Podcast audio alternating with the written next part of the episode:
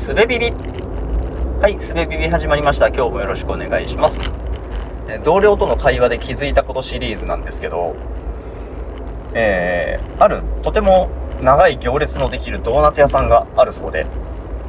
開店直後に行っても2時間ぐらいの行列があると。100m ぐらいあるんじゃねえかみたいなこと言ってましたけど。僕はそのドーナツに限らず飲食店に、えー、並ぶことについて全然モチベーションが湧かないんですね。もう5分でも並ぶの結構嫌だみたいなことを考えているので、うん、まあドーナツに2時間ということはもう全く理解ができないわけなんですけどまあその僕と話をしていた同僚も同じく、うん、10分も並びたくねえなみたいなことを言ってました。でうんまあそんな人同士でなんで並ぶんだろうねみたいなことを考えてたんですけど。滑稽ですよね。でまあおそらく的外れなことをずっと話していたんですがまあ出た話としては、うん、それほど美味しいのであろうとかそれほど美味しいという期待をしているのであろうとかあとは、えー、そんなに並ぶドーナツを手に入れたぞということをインスタグラムで言うために並んでるのかなとかね。まあそんないろんなことを考えたわけですけど、ふとその同僚が、これはもうおそらく半分冗談で言ったんだと思うんですが、並びたいからじゃない？って言ったんですよ。そして続けて、山登りと一緒だよと言ったんですね。そこで僕はなんかもう、あ、なるほどなってもう分かった気になっちゃったんですよね。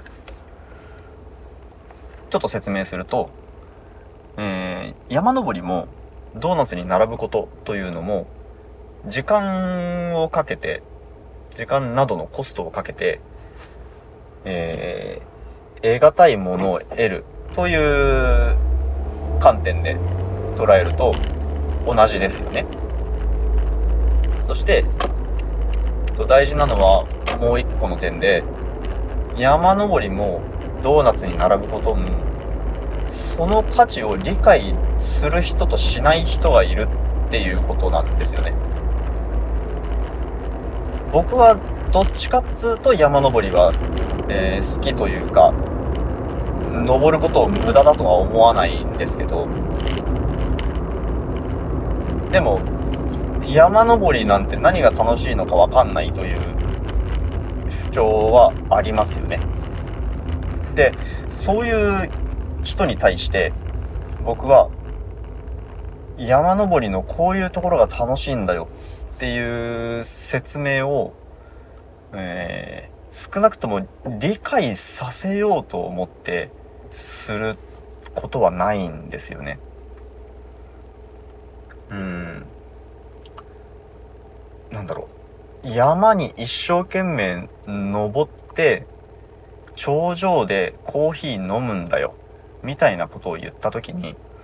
それの何が楽しいのって聞いてくる人にはきっと何を説明しても伝わらないだろうなと思うんですよね。そして僕にとってのドーナツの行列というのはまさにそれなんだろうなっていうふうに理解しましただから、うん、ドーナツの行列に並ぶことの価値が分かったというよりはあ山登りと同じく分かんないものなんだなっていうことが分かったというか想像できたということなんですけどね。うん。そして、あの、僕がこういうことを疑問に思っているということは、さっきの話の裏返しですよね。ドーナツに並ぶ人から、並ぶことの価値をいかように説明されても多分僕はそれを理解しないんだろうと思いますね。コミュニケーションの断絶は探そうと思えばいくらでもいろんなところに転がってるなぁというふうに思った話でもありました。はいそれではこんなところでありがとうございました。